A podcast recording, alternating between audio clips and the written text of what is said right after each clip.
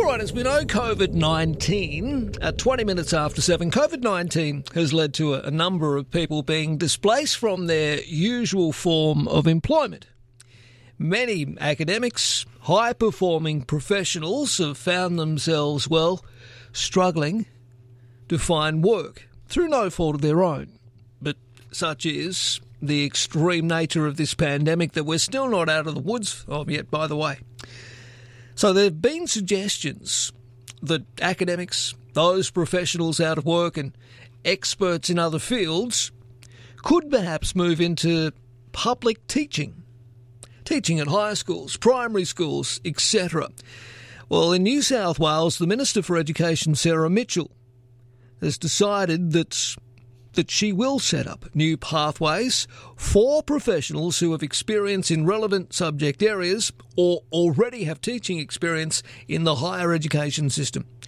She says the New South Wales government is building the country's best public education system. They have more students enrolled and more teachers employed than ever before, but they need more. And they want the best, particularly in certain subjects and parts of the state. Ms. Mitchell said the best and brightest from other professions must be encouraged to become teachers. But right now, there are too many barriers in the way. Well, some are suggesting perhaps that a fast track degree, taking, you know, bespoke course, taking into account previous experience, could see some moving into classrooms in as little as six months. And Treasurer Dominic Perrottet in New South Wales says this new approach is in line with recommendations in the New South Wales Productivity Commission's white paper, which found that teacher quality can boost our state's productivity. Look, it all sounds really good in theory, but I'm just wondering what the New South Wales Teachers Federation feel about it. Angelo Gavrielatos is a friend of the program. Good morning, Angelo. Good morning, Marcus. How are you? Well, thank you. Nice to talk to you again. Look, this all sounds really good in theory, but in practice it may have some problems. Are you right? Uh, what are your thoughts on it? I think uh, you're very, very right to highlight that. It sounds good in theory, but, but in practice. You know, whenever I hear a government announce a fast track program, what I hear is an admission of failure and neglect in terms of policy settings.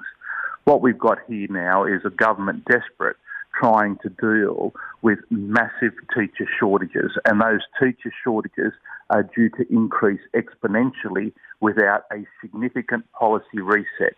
Teacher shortages are already upon us, and we we will need, because of the significant rise of student enrolments over the next uh, number of years, more than 11,000 additional teachers over yeah. the next uh, in the next uh, 10 years.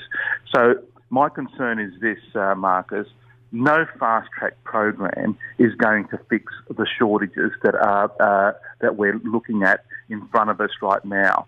What we need is a policy reset to change the conditions to make the profession much more attractive. We don't want to be lowering standards. We need to be lifting the appeal.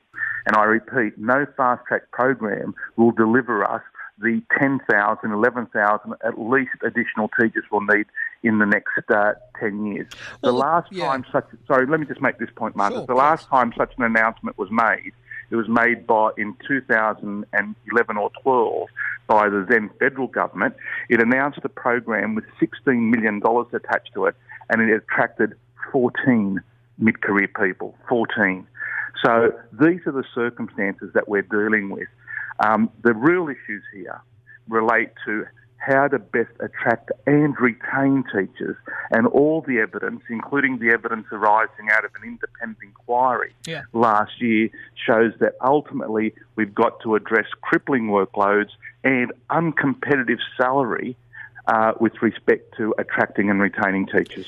Well, that was the point I was going to make. Uh, look, if you fast track um, mid career professionals, some who perhaps have seen themselves through no fault of their own out of work. They've taken a retrenchment, whatever it is, due to the pandemic, and they've been, been earning very good money 300, 400, half a million dollars a year, whatever it is. And then they uh, hit the reality of a teaching salary sitting at around, well, let's say around sixty to seventy thousand dollars, You know, my concern is that, okay, they'll take that, they'll teach for six to 12 months or, or less until the market improves and we're post pandemic, and then they'll move back into the private sector and earn the money they were earning before. Uh, you're absolutely correct, and that's what experience tells us. There is no quick fix to this. We are in this situation because of a neglect of policy and a failure of policy. We need to address the fundamentals. What we certainly cannot allow is a lowering of qualifications and standards because ultimately every child has the right to be taught by a qualified teacher.